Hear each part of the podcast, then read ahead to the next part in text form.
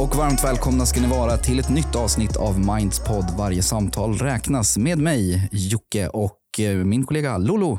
Lolo, hej! Vilken snygg överlämning. Eller hur? Ja. Hand, handgriplig. Handgripliga. Mm. Ja, precis. Du, eh, nu så måste vi börja det här avsnittet med att skryta lite igen här. För att i, ni som hörde förra avsnittet så nämnde vi och sa det att så här, hmm, undrar om det här avsnittet kan slå i lyssnarsiffror. Och Mycket riktigt. mycket riktigt. Vi blev bönhörda. vi blev bönhörda. Ja. Alltså, ni är så många nya som har hittat in till podden. Avsnittet med Henrik och bipolariteten Ja. var ju verkligen all time high. Verkligen. Det är så himla roligt eh, att ni är så många som lyssnar. Och eh, Jag har även sett att det är flera som delar eh, poddavsnitten och det känns, ja, men det är verkligen Mm, jättekul. För det är mycket roligare att prata när man vet att någon faktiskt lyssnar. Ja, faktiskt. Ja, nej, men det, så det, det känns som att vi är på gång här, vilket jag tycker är väldigt roligt. Och eh, idag då så ska vi eh, prata med en person som heter Lisa Idring. Ja, Lisa, Lisa är en gammal faktiskt kollega till mig från tv-branschen. Mm. Eh, Hon jobbar som tv-producent.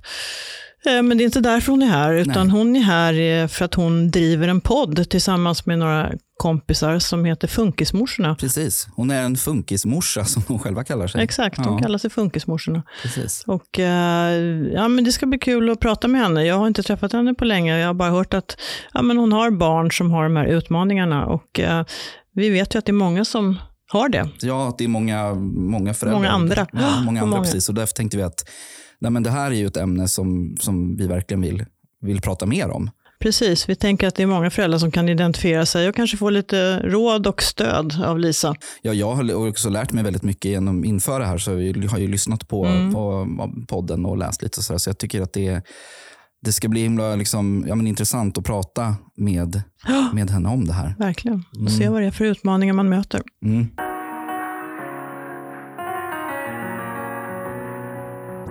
Ja, men hej Lisa, välkommen till eh, våran podd. Tack! Kul att du är här. Ja, tack. Det är roligt att vara någonstans där det är lite uppstyrt. Det brukar inte vi ha. Är det så? Uppstyrt, uppstyrt. Ja, men det här är så fint och en riktig studio. Ja. Ni spelar in via, alltså, på varsin plats då, eller? Ja, vi insåg för att få till det så var det absolut bästa att sitta på varsin plats. Såklart. Ja. Mm. Ändå få till alla de där samtalen som ni har gjort, det är jättebra. Ja, men verkligen. Det brukar vi också säga när, när man känner sig så här riktigt dålig som man gör ibland så säger vi vi får ändå till den här podden ibland. Ja, verkligen. Men du, hur kommer det sig att ni startade den egentligen? Var, var kom idén ifrån? Ja, men det var, det var egentligen ganska enkelt för att vi, vi hade ju haft några år på oss där vi hade gått igenom ja, utredningar och fått diagnoser och så vidare. Och, och det fanns absolut ingenting som vi tyckte passade oss, där man kunde liksom känna gemenskap. För det fanns ju naturligtvis poddar som kunde vara bra att lyssna på, men de är ju väldigt liksom kliniska. Mm. Det är ju professorer eller kuratorer eller proffs på ämnet. Där många av dem faktiskt kanske inte ens har, har levt med ett barn med Exakt. särskilda behov. Ja.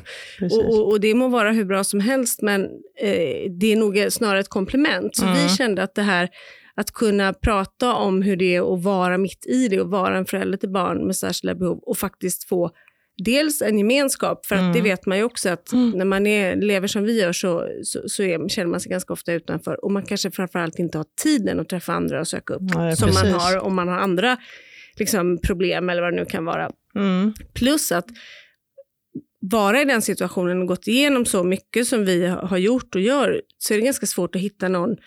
Alla säger, går du att prata med någon? Ja, men vem ska jag prata med? Ja. För det är ingen som vet hur det är. De enda som kan förstå är de som är i samma situation. Så att jag tror att vi upptäckte att det blev vår egen terapiform att träffas och sen så kunde vi faktiskt helt plötsligt dela med oss till Mm. andra som, Mm. som saknade Mm. samhörigheten och, och få Mm. Har ni barn med liknande svårigheter också? Så att ni kan... Ja, men det är det som är lite intressant. Att vi, först så trodde vi att det var det viktigaste. Och Sen märkte vi att det var egentligen inte alls viktigt exakt vilka typ, eller vilken typ av problematik barnet har, utan snarare att. Ja. Sen är det klart att det kan ju inte vara allt för olika, för då kanske man har problem på, på olika ställen i livet eller liksom olika eh, situationer som blir svårare och så vidare. Men just det här att leva med barn med behov. Sen om det är ADHD eller autism eller eh, som i mitt fall ett annat syndrom som är väldigt unikt men där de också har eh, intellektuell funktionsnedsättning och så vidare. Det var inte det absolut viktigaste utan det är den här att man känns lite utanför. Att man får folks blick bråkar för att barnen kanske framstår lite stökiga och de Mm. tycker att man inte uppfostrar Mm. dem. Och, ja, men så vidare. Det är liksom, där har vi mycket igenkänning. Och då, för jag menar, även om barn idag har autism, vilket alla våra barn har, Mm. så är de ju väldigt olika. För autismen är ju så extremt bred. Ja, den är ju precis. inte vad man trodde att den var förr, där någon satt och gungade och eh, slog huvudet i Slog väggen. huvudet, liksom. men precis. precis. Så är det. Men du, jag tänkte på det, är de jämngamla då, era barn, så ni som har podden? Ja, men det är de faktiskt. Och det var ju så, en av tjejerna, som Petra då, eh, och jag, vi möttes på en ridskola för ett gäng år sedan. Och då var det, vi kanske var sex barn. Mm. Och vi hörde direkt på hur vi pratade med våra barn att, aha, här har vi Jag läste det här i ett. Instagram-inlägg. Som? Jag, Ja. jag gick faktiskt och kollade tillbaka väldigt långt i det. För Ja. jag, jag fastnade just för att jag, jag uppskattar jättemycket att ni delar med er så mycket av just videoklipp och sånt där. För att det, Ja, det var roligt. Ja. jättespännande att lära känna både er och barnen lite grann sådär. Ehm, och då läste jag just om det, att ni hade träffats så Mm. på ridskolan där. Och det blev liksom, då hade vi, vi var fortfarande så nya i vår resa så att, att vi möttes och träffade någon annan som också sen visade sig att vi var lite kollegor och sådär. Mm. Hade gemensamma vänner och vi bodde på öarna bredvid varandra. Och så här. Det, blev liksom, det blev mitt första totala breakdown. Jag storbölade i bilen på vägen hem och, Mm. och, och ringde till min man och sa att jag har träffat en annan. alltså inte en annan man utan en annan som också Som jag Ja. kan förstå mig. Ja, men, och det var liksom början på liksom, eh, klättringen uppåt på något Mm, sätt. För mm. innan dess så var det liksom, hur ska jag klara mig här nere och vad, hur liksom, ska jag inte bara kunna ge till barnen utan också till mig själv och så vidare. Och då hade du ingen annan som du, eller då innan dess kände, som du kunde prata med? Då kände du Nej, jag hade det? ingen. Nej, nej. nej. Och också min situation är ganska speciell i och med att jag har två barn och bägge barnen har syndrom. Mm. Eh, då visste jag i och för sig inte det, men vi visste ju att något inte stod rätt till. Och, Mm. och man var i det som vi kallar det svarta hålet för den där ovissheten. Och, när Mm. man liksom, ja, och har vant sig och fått verktyg och så vidare.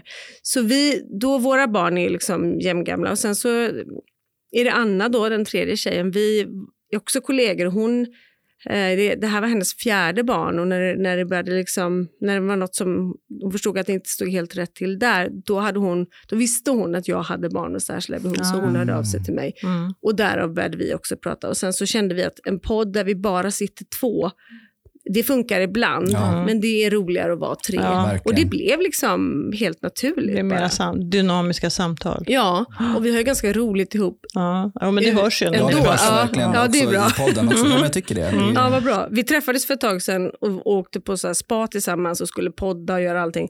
Vi gjorde absolut ingenting av det vi skulle. Vi poddade inte, vi gjorde ingenting. Vi bara Ja. var. Men du, om man tänker då, eh, för att ge lite bakgrund, hur har din eh, och dina barns funkisresa sett ut? Ja, jag fick ju... eh, Först och främst hade jag ganska svårt att få barn. Det hänger inte ihop med diagnosen, eller syndromet, tror jag i alla fall. Utan det, det var liksom så att eh, efter några års kamp då när jag fick mitt första barn så var ju enda fokuset att jag hade fått ett barn. Mm. Eh, och sen så ganska snabbt så fick jag ett till. Eh, och det var fortfarande så att, att barnen var där. Så jag Mm, tänkte mm. liksom inte på så mycket om de inte följde ett mönster. Nej. Men det behöver man ju inte tänka på själv, för det får man veta väldigt mycket Aha. av BVC. BVC. Okej. Mm. Och de menar ju såklart inget illa, men de är kanske inte alltid de största pedagogerna heller. Ja.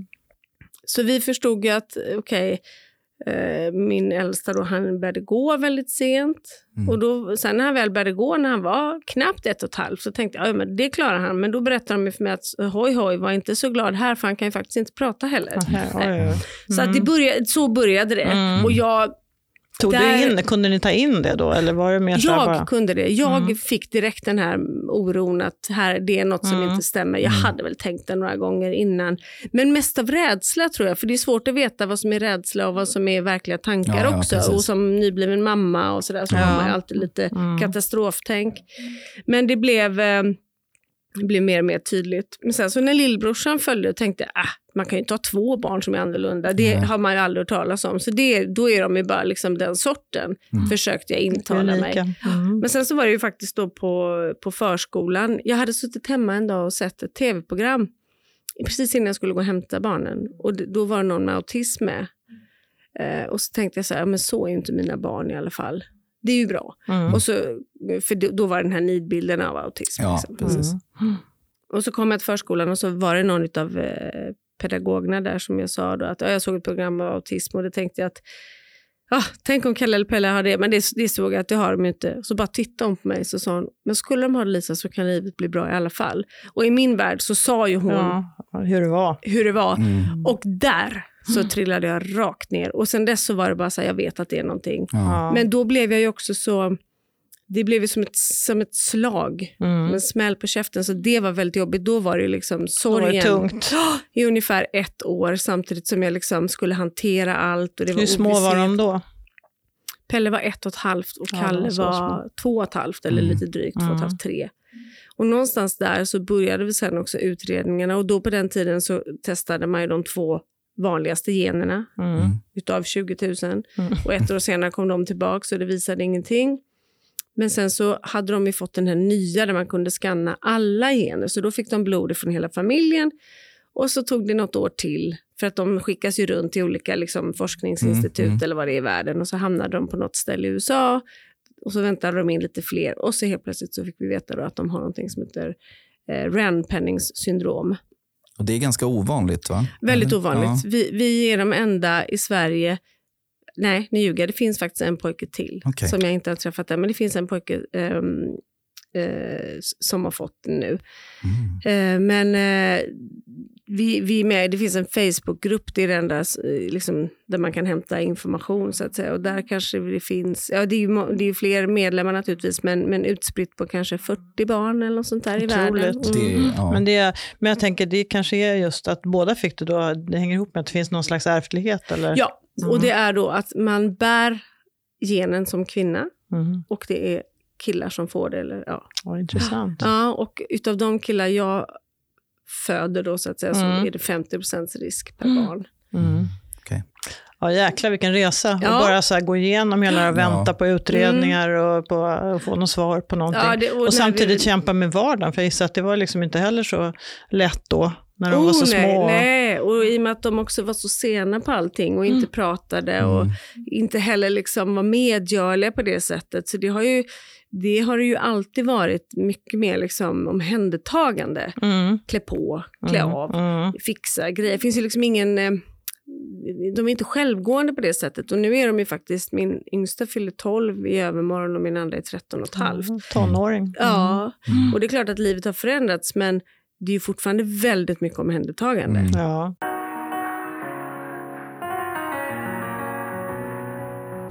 Jag tänkte på det som du sa där, att den här, när den här pedagogen sa det här så så sa du att du föll ner, liksom, att det började, började känna den här sorgen och allt. Så, vad- hur gick tankarna initialt? Vad, vad, vad, vad, vad tänkte du? Minns du vad du tänkte och kände? Liksom? Var det Ja, oro för gud, jag- framtiden? Eller så var, Jag tänkte nu är det över. ja. Nu är det slut. Det blev så här. Eh, jag kommer aldrig... Alltså, man blir ju ganska egoistisk i för initiala känslan. Dels blev jag ju arg, Ja. Mm. men så blev jag ju fullständigt sådär att eh, de kommer aldrig kunna gifta sig, de kommer aldrig få barn, de kommer aldrig ha ett vanligt liv, de kommer aldrig kunna bo själva. Vad händer med mig? Jag kommer aldrig få barnbarn, jag kommer inte Mm. kunna få vänner, Mm. folk kommer att överge oss. Alltså, Mm. allt det Katastrof. där. Liksom. Katastrof, fullständigt. Ehm, och det handlar ju också jättemycket om att när man får barn så har man ju liksom någonstans gjort deras resa Ja, färdigt i precis. huvudet. Visst. Att då ska de göra det, då ska... och de barnen som jag trodde att jag hade, Mm. de, det här låter drastiskt men de dog ju Ja, Ja. just det. i, den, i det ögonblicket eh, När när vi fick, verkligen när du fick det veta. där slaget. Mm. Ja, Mm. eh, och då skulle jag ju sörja dem innan jag på något sätt kunde välkomna Ja. Acceptans. Ja, Mm, ja, precis. mm. Det är klart att jag älskade barnen lika Mm. mycket. Och det var ju samma barn som vaknade dagen efter. Mm. Men jag var tvungen att sörja de där två som jag inte Ja, då... precis. Det. Ja, men jag tänker det också, det, vi hade ju också, kan man, är det okej att man får sörja? Får man tillåta sig att sörja och vara ledsen över det som inte blev? Ja, det måste man göra. Och det, det finns ju en dikt om det, som ni säkert har läst, den där jag skulle till Milano men hamnade i Haag eller vad det nu är. Man Mm. kan ju, Ja, just det. ja, Mm. de- den, den heter inte så, men Mm. ungefär att man Mm. skulle till ett fint ställe och allt var bestämt och så hamnar man på ett annat. Och så slutar det med att liksom, men det var ju rätt bra här också. Mm. Och den, de- den bör ju nästan bli en floskel i våran värld, men den är ju så oerhört eh, träffsäker. Mm. Mm. Ja, men för jag tänkte just på det där med att kämpa för barnen. Att, jag menar, att, du, att du sa att man kämpar för barnen och du kämpade för att få barnen. Mm. Då känner man ju också, åtminstone var det så för mig, för mina barn är IVF-barn också båda två, eller Mm. också, jag vet inte om dina är det, men då blir det så att man nästan inte kan tillåta sig att tycka det är jobbigt. Nej, man, man får, man får sjukt dåligt samvete för man ska vara så tacksam. Ja, Det känner ja. du igen också. Oh ja. Ja, och det men blir också lite skevt. Gud, kan inte jag Och jag har ju fått jobba jättehårt på, vi, vi, vi pratade om det i podden för inte så länge sedan, att i början så var jag så här, att nej men jag är så glad för att det blev så här och det har varit jättebra för mig. Och, Mm. och, och jag skulle aldrig vilja byta ut dem. Och, så, och det är klart att det är ju sant. Mm. Det har ju hänt mycket med mig. Jag tycker mycket mer om mig själv idag än vad jag gjorde då. Och, och, och de lär mig ju saker hela tiden. Eh, och jag, det är klart att jag vill ha dem, jag älskar dem. Men idag vågar jag faktiskt säga till mig själv så här, jo jag önskar att de inte hade haft Ja. Mm. den här, det här syndromet. Utan att de fick leva ett vanligt liv. Ja. Men eh, hur mycket är de påverkade av omgivningen då? Alltså, känner de av att de på något sätt är annorlunda eller har svårigheter? Eller tycker Det de... börjar krypa sig på. Pelle som då har autismen, Mm. alltså min yngsta har ju autism och ADHD, min äldsta har bara ADHD och deras intellektuella funktionsnedsättning. Och sen Mm. finns det ju säkert ett alfabet av andra saker också, men som nu har vi slutat utreda Mm, för jag orkar mm. inte mer. behöver inte fler bokstäver nej, nu. nej, det spelar inte så stor roll. Men det som gör att de är väldigt olika som personligheter, det är ju att Kar- eller Pelle då har autism. Mm. Men han är väldigt stolt över sin autism. För jag har valt att berätta det för honom tidigt och, och säga till honom att det gör, det är därför, eh, för han, har, han är lite särbegåvad i språk och han lär sig väldigt mycket. Som många barn med autism och pratar engelska flytande och allt det där. Mm. Liksom. Och då säger jag det till honom att det är tack vare din autism som Mm. du är sån. Du är unik. Och det säger han gärna. Men jag säger också, men det är också därför du har svårt med det här. Mm. För att eh, liksom, försöka skapa någon slags balans. Och jag har sagt till dem när de säger att eh, de inte vill gå i skolan, så säger jag, ni går faktiskt på en skola, en specialskola. Mm. Och andra som ni känner, de har mycket tuffare, de har mycket mer läxor, de har mycket mer de behöver lära sig och så vidare. När de pratar om att de vill gå på Ja, en skola. Mm. Så jag berättar det, men de är samtidigt så enormt eh, övertygade om sin egen förträfflighet. Mm. Och jag vill inte ta ifrån Det är dem väldigt det. bra. Ja, men verkligen. Och det kom, vet ju jag att det kommer komma en dag när de får den smällen i alla fall. Och jag hoppas väl på att jag kan förbereda dem så att de landar hyfsat mjukt när det väl kommer. Mm. Och framförallt med min äldsta då som inte har autism, men han har ju lite grann en fot i varje läger på ett sätt. Att han, har ju, han har ju en del i den normalstörda världen och han väldigt pubertal och har varit länge och är Mm. liksom, eh, hans högsta dröm är att bli pappa och han har flickvän Mm. sedan fem år. Det är så det är gulligt att han har flickvän. Ja, men det är Ja. väldigt gulligt. Sen är det på, på det sättet som det det är ju inte kanske som en vanlig 13-åring då, men, ändå. men, men liksom han, nu när han är 13 och ett halvt, Mm. nu märker jag att nu börjar det bli svårare. Ja. Jag tänkte säga det, det måste ju vara en bryt alltså när det kommer upp i tonåren, för det händer ju otroligt mycket i... Ja, dels så händer det mycket med honom, Ja. men vi har ju Mm. också vuxit upp med människor och familjer runt omkring oss där barnen har vuxit upp tillsammans och där åldersskillnad och att man är annorlunda inte har spelat någon roll. Nej. Men nu börjar de här barnen bli tonåringar, de har annat för sig Exakt, och helt ja. plötsligt så finns inte de i, i mina barns liv på samma På sätt. samma sätt. Och det, då, då blir det väldigt tydligt för mig att okej, vad händer nu? Mm. För det finns ju inte heller så mycket bra eh, fritidsverksamhet för de här Nej. barnen. Eh, jag håller på och söker färdtjänst nu till Kalle för jag tänker att då ska han bli lite friare. Tills jag kom på häromdagen, vart ska han åka med den färdtjänsten? Ja, ja. Ja, för ni har ju inte gjort det så lätt för er heller, för du bor ju lite, du bor ju lite krångligt. ja, det gör jag. Jag bor ju på en ö. Men Jag har oavsett sett dig på det, de här, de här båtbilderna över där. Det, Ja. det ser ju ganska, ja det ser ut Ja. som att ni, vi kör i snö och slask. Och det ska jag säga, där är mina barn mycket tuffare än vad många andra barn är. För de hoppar i och ur båten och de grejer och de står när vi kör. Så att det, det är ju också men det kanske också är de- fint att bo på en liten plats då. Alltså det är Så är det tryggt och att det finns ett bra nätverk runt omkring. Folk och vet vilka de är och sådär. Men, men det är inte så att de, att de har massa kompisar. Och det, Men märker de av, då, eller din äldsta, märker, märker de av det här som du beskriver, det här att, att, de, att de, deras vänner är kanske liksom inte riktigt finns i deras liv på samma sätt? Och att hela Ja, han frågar ju varför träffar vi inte dem? Och jag kan ju inte säga, då försöker jag säga att de är tjejer, för det är mycket Ja. tjejer. Och du vet, de ska ut och göra andra saker. Och Och hit de och är tidigare. Ja, så att jag är ju i en liksom, Mm. det är en förändringsfas Ja, ja, just nu. såklart, Och, ja. och, och jag tycker det är svårt, för hela tiden ända fram till nu så har jag någonstans haft en lösning. Jag har inte det just Nej. nu. Nej. Och det är också när man lever i en, i en funkisvärld, så i den normala världen så vet man att ja, men när de är så här gamla så händer det här och sen kommer det. Och sen kommer det. Mm. Jag vet inte Mm. det. Det finns ju inget facit och det Nej. finns ju heller inte facit för att det är ju, man behöver ju så mycket insatser. Liksom, Ja. Hjälp och eh, olika, liksom, ja, men som just då färdtjänst eller kortis eller vad det nu är. Jag vet inte vart ska jag vända mig, Mm. när, i vilket skede, Mm. vad, vad, vad kan jag få för hjälp i nästa steg, hur ska jag Mm. tänka inför gymnasieskola. Allting är ju hela Just det. tiden ett blankt papper. Och det är ju ganska, det hjälper ju till på det sättet att man får leva lite mer här och nu. Och det skadar väl aldrig i och med att jag inte är den största meditationsmänniskan och kan göra det på det sättet. Men det gör det också svårare för att jag, jag, jag har ju ingenting att hålla mig i. De här markörerna liksom som man behöver i livet för att kunna snitsla sig fram. De Ja, finns ju precis, inte. Nej. Men jag tänker också det här, hur klarar man eh, ett vuxenliv? Alltså hur klarar man att vara Mm. vuxen? Hur klarar man sin relation när man har liksom barn med väldigt, som, som kräver mycket? Det gör man inte. Inte svårare än så.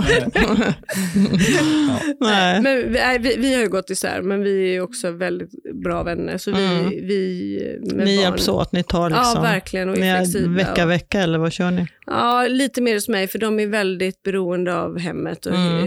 ön och sådär. Mm. Liksom. Men, men det är, där är det liksom, ja, vi, vi är ju tillsammans när de fyller år och jul. Och sådana saker. Men det kanske är faktiskt också lite räddning. Att kunna för dig också få egen tid också. Det, det, det var ju naturligtvis det tuffaste när man tog beslutet Mm. och tänkte svika dem nu. Liksom. Mm. Mm. Men att jag får tanka de dagarna när Mm. vi inte är tillsammans är Mm. ju... Jag tror att det är superviktigt. Jag har en, alltså min, min bror har en son alltså, som eh, är autistisk. Och han, eh, det är som att det är, alltså, mina, mina föräldrar då tar ju, har ju honom ibland och sådär just för att så här, de behöver ju, de behöver ju få, få lite tid Ja. för sig själva liksom, Oh ja. eh, och, och ladda upp. Och ibland kan det också bli att när man är två och lever med det där så istället för att om man är trött, istället Mm. för att hjälpa varandra så kanske det snarare blir att man gnabbas Ja, om det. precis. Då blir det ytterligare en nivå. Liksom. Ja, Mm. precis. Mm.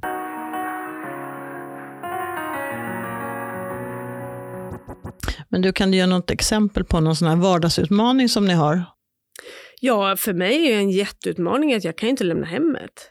Nej. Nej. Jag har två barn med det här syndromet som kräver mig på plats för att de klarar sig inte själva. Mm. Så jag är ju liksom, när jag har barnen så, så är jag väldigt låst. För det är också Ja. svårt att åka iväg med två barn och göra någonting. Mm. För Kalle går det jättebra. Han klarar liksom, men Pelle har ju inte de sociala koderna så han kan ju ta, helt plötsligt så står han med hu huvudet i magen på en okänd kvinna. Liksom, det gör det ganska svårt och Mm. vårt samhälle är inte tillräckligt upplyst. Man säger att ofta att jag, jag tycker alla, man får vara som man vill och, och vara härligt. Och, Mm. och, och jag har förståelse för de barn har särskilda behov och så vidare. Och det är jättelätt att sitta och säga över ett middagsbord, men när man väl drabbas av det snabbt så agerar man ofta med att, Mm. vad är det här för konstigt? Ja, liksom? precis. Ta Mm. bort. Mm. Eh, Och jag tror att vi har ganska långt kvar innan vi faktiskt liksom är så pass eh, upplysta. Eller vad man ska Ja, säga. precis.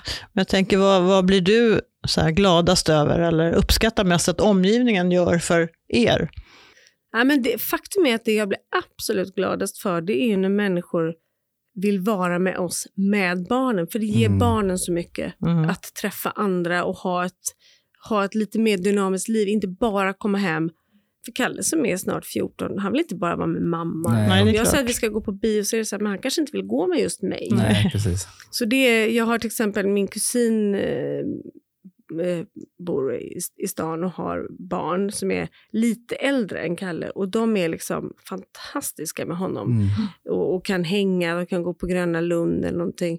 Och då blir det som en kompis för Kalle fast han är liksom lite äldre så att det blir inte så för den som han är med att det blir så här, vad, vad är det här för konstig kompis? Mm. Utan det, det är Mm. baserat på någonting annat. Och det, alltså det, det ger mig att mina barn kommer iväg och får leva och göra saker Mm. som ger dem i livet. Det, det är värt. Utanför dig. Ja, liksom. det, Mm. jag behöver inte få någonting. Jag får ju av att vara eh, hemma och vara med barnen och liksom så. Det är klart att man ibland önskar att man kunde följa med på något eller sådär. Spontant. Ja. Mm. Och det, men jag tycker jag får så mycket de dagarna jag är ledig. Så det, Ja. det är verkligen att när folk vill ge barnen Mm. uppmärksamhet. Mm. Så ett råd till människor som då har familjer med barn i den här situationen i sin omgivning, det är att liksom engagera sig mer, Ja, verkligen. till exempel. Och det är nog för att engagera de sig i barnen så får, får ju vi föräldrar per automatik vila. Mm. eh, jag menar apropå Pelle, och så här, han fick ju göra en väldigt rolig grej här. Han verkar, han är ju väldigt, verkar vara världens största djurvän. Ja, Ja. Pelle är världens största djurvän till de djuren som folk normalt sett inte tycker om. Precis. Mm, och de andra tar kalla hand om. Så de delar lite på djurskalan där. Ja. mm, okej. Ja. Ja, Pelle är, hans absoluta favoritdjur för tillfället är ju då ormar. just det. Mm. Mm. Även skorpioner ligger väldigt högt upp. Ja. Mm. Men eh, du syftar på Skansen? Jag syftar på Mm. Skansen. Jo. Det, jo, men eh, ingen har väl missat att Sörväs rymde ifrån Nej. Skansen. Det här var ju inte bara roligt för Pelle, det var ganska jobbigt. Ja, Mm. jag förstod det. Han blev väldigt orolig. Eh, så att på skolan hade de svårt att få honom att slappna av och vara med i, liksom i skolarbetet så för att han var på Skansen Mm. helt enkelt i huvudet. Eller han var där Sörväs var, han var Ja. väldigt orolig. Så då var det en genialisk tjej där som kom på att vi skriver ett mejl Mm. och frågar om vi kan hjälpa till och frågar hur det går. Så de skrev till Anna Wahlström som är chef där Mm. och Pelle formulerade sig på sitt vis. Han fick ju själv formulera och sa fråga finns det någonting jag kan göra? För Ja, vi ormälskare hjälper gärna ormar, Ja. särskilt giftormar. Mm. Mm. Eh, och han skrev också att jag tror inte att eh, Sörväs trivs i en bur. Det är Nej. därför han Drar. Det är därför han har har rymt. Mm. Hon fick ett svar av henne att eh, tack för eh, ditt engagemang, vi har full koll, han är här uppe, du behöver inte vara orolig och så vidare. Liksom. Ja, då skickade han ett till att ja, skulle ni ångra er så finns jag här, hör, hör av er. Ja. Och det här nåddes, ehm, det nådde Svenska Dagbladet Junior. Mm. Så chefredaktören där hörde av sig och frågade ifall Pelle kunde tänka sig att vara minireporter på Skansen och intervjua Anna Wahlström och få träffa. Sörväs då, Just efter det. att Sörväs hade hittat Ja. tillbaka, ska vi tillägga. Ja. Drömjobb. Ah, det här var ju, vi räknade ju sekunder och minuter där hemma. Ja, och då var det ju så här, ja men då får han förbereda frågor själv. Och han höll på och han grejade och kom dit med, med sin bok och han stimmar, ni vet Ja, stimma. stimma. Ja, när man liksom Ja, är- vad, vad är stimma för de som inte vet Stimma det? är, det är ett sätt egentligen för, för människor med autism att uttrycka känslor. Mm. Att de skakar, de kan ha olika saker. I Pelles famn så, så fladdrar han med händerna och det är Ja. ganska vanligt. Och står och gungar lite fram och Ja, tillbaka. min brorson han, också, han står och hoppar och så, så mm, Ja. låter han. Liksom. De får Det- liksom, ja. Det är en kanal där man får ut Precis. känslor. Mm. Och, eh, det kan vara alla möjliga känslor. Ja. Så han kom dit och träffade då reportern och de skulle in och han var väldigt alltså, högtidlig Mm. faktiskt. Mm. Och ställde sina frågor och fick se Sörväs och skulle vara med på bild och till och med försökte le. Han var, så han fick så mycket beröm att han var så påläst Mm. och så ordentlig och alltihopa. Eh, men han var ju också väldigt... Eh, han gav sig ju inte, han skulle ha svar på sina frågor. Mm. Och Anna Wahlström var fantastisk. Pelle frågade, skulle Sörväs kunna vara farlig? Skulle han kunna bita mig? Mm. Och då svarade han att jag kan också bita dig. Mm. Men jag vill det inte bra. det. Ah, Ja, så att då fick hon, alltså att hon var ju Mm, väldigt pedagogisk. Och sen så sa han, men de finns ju i Indien, kungskobrorna. Ja, sa hon. Och där, kungskobra i Indien, det är väldigt bra. Mm. För de äter ju upp andra giftormar. Så tydligen så hade det gått ut i indisk tv Mm. hur fåniga vi var i Sverige Mm. som var så rädda för en liten kungskobra. Ja, för vem vill inte ha det i Det trädgården? var ingen fara. Och det, detta har Pelle sagt till mig innan och jag har sagt till honom att ja, mm. då sa han till henne, ja, jag har försökt att säga det till min mamma, men hon lyssnar ju inte. det är en tidsfråga innan du har ett terrarium nu med Det, några ja, feta och det frågar ormar han ju också. Om jag skulle ha en orm hemma, vad skulle jag ha då? Mm. Då svarade Anna Wahlström att en boaorm är jättebra att ha hemma. Och jag är inte helt tacksam för det svaret.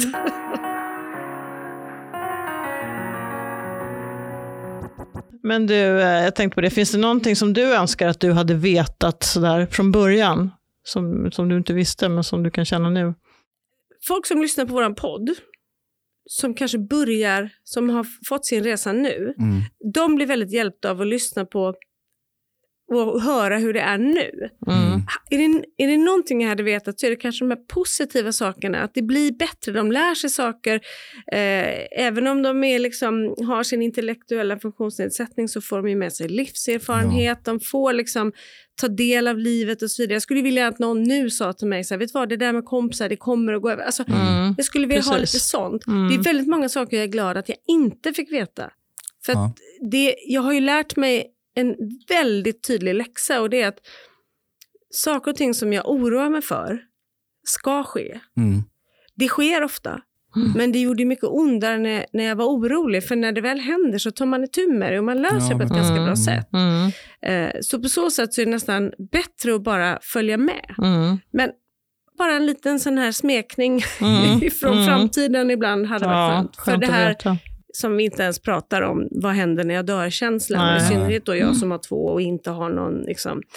Men, men det är som sagt en tanke som jag tar bräm, vad heter det, brännbollsträ och Ja, precis. Ja. slår bort. Men du har ingen sån som har äldre barn som du har, som du har kontakt med?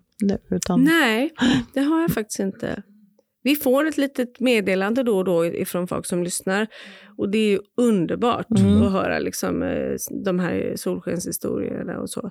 Men jag tror det är jätteviktigt det ni gör och just Ja, det att ni gud. är så öppna och pratar så Mm. mycket om det här. För det är ju en jättehjälp tror jag för många som är i samma situation och som just kanske är i det där svarta hålet Ja, som du men pratar om. precis. precis. Ja, och den, den där känslan som du beskrev också när du träffade och du, liksom bara, du bara bröt ihop bara för att så här, gud jag är inte ensam, jag har träffat Nej. en annan. Liksom, hela den biten. Att jag tror att just den där igenkänningsgrejen är superviktig. Ja, för den känslan kan nästan vara jobbigare Ja. ibland. Att jag är ensam, ingen annan förstår. Precis, så- att känna sig förstådd. Ja, än att liksom, för jag menar Kalle och Pelle är ju Kalle och Pelle. Jag kan inte Mm. älska dem mer och de är fantastiska personligheter och roliga. Mm. Mm. Jag brukar säga det också, att de har, de har ett syndrom, de har intellektuell funktionsnedsättning, de har eh, ADHD, autism och alltihopa. Och säger man det till människor så får ju de en bild. Mm. Men jag brukar säga att de är ju mer vanliga Mm. människor Ja. Mm. än liksom Ja. diagnoserna. Mm. Så det ska man inte heller glömma bort. De är ju människor med liksom karaktärer och egenskaper. Mm. Och de är ganska olika, vilket är tur, så Mm. de inte bara är sitt Men har de, har de kul med varann? Har de glädje av varann? Där är de konstigt nog väldigt normalstörda. De är så osams och Ja. syskonbråkiga. Härligt. Nej, båda, de, de, är, de har en väldigt stark kärlek. Ja, Men den märks mest när de inte är tillsammans. Ja. de kan längta lite efter varandra. Mm, ja, För de är faktiskt. väldigt nära i ålder. Ja, det skiljer jag. bara... Oj, förlåt. Eh, Det skiljer bara ett och ett halvt år mellan dem. Mm. Nej, men vad är det härligaste då med att ha barn med särskilda svårigheter? Alltså det finns ju säkert... Ja, men det, det finns några saker som är otroligt... Eh, det, såklart, förutom att de är mina barn. Mm. Det, det, det ska man inte glömma. Mm, mm. Eh, Men de lär ju en att bli glad. För att när man jobbar så mycket i motgång hela tiden, när det kommer en medgång eller när de lär sig någonting, Mm.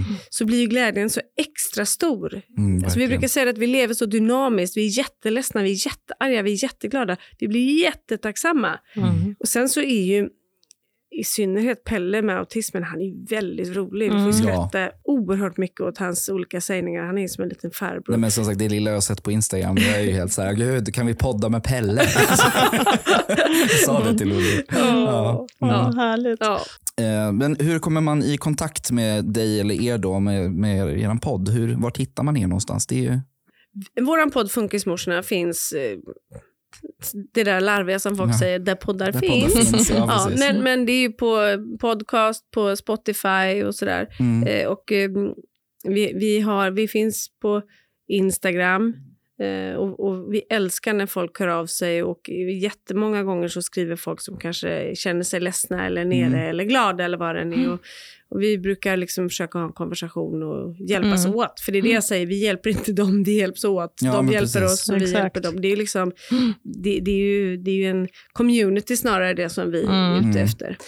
Nej, men, eh, tack så jättemycket Lisa för att du ville komma hit Tack och prata med oss. komma. Det här var jättekul. Som sagt, vi hade kunnat prata hur länge som helst, men vi kanske får anledning att göra podda igen, vem vet? Ja. Ja. Vi poddar med Pelle och Hjördis. Jag gör Ja, det, gör det. Woven Hjördis är med Woven också. Ja. Mhm. Och eh, vi vill också passa på att tipsa till er som lyssnar då att eh, om du är förälder och känner att du behöver ha någon att prata med så kan du höra av dig till Minds föräldralinje där vi då har olika, ja, men det är familjeterapeuter och ja, folk som har erfarenhet av att jobba med, med barn och ungda, ung, ungdomar. Och det är helt kostnadsfritt. Det är kostnadsfritt och anonymt så du kan gå in på mind.se då och läsa lite mer om det. Ja. Ja, Ja. Nej, men annars så avrundar vi för idag då. Vi vill också säga tack till er som har lyssnat för att ni har lyssnat. Glöm inte att prenumerera på podden och ni får jättegärna lämna en recension också i er podcastapp. Det hjälper oss jättemycket. Och dela. Och dela. ha det så bra hörni så hörs vi i nästa avsnitt.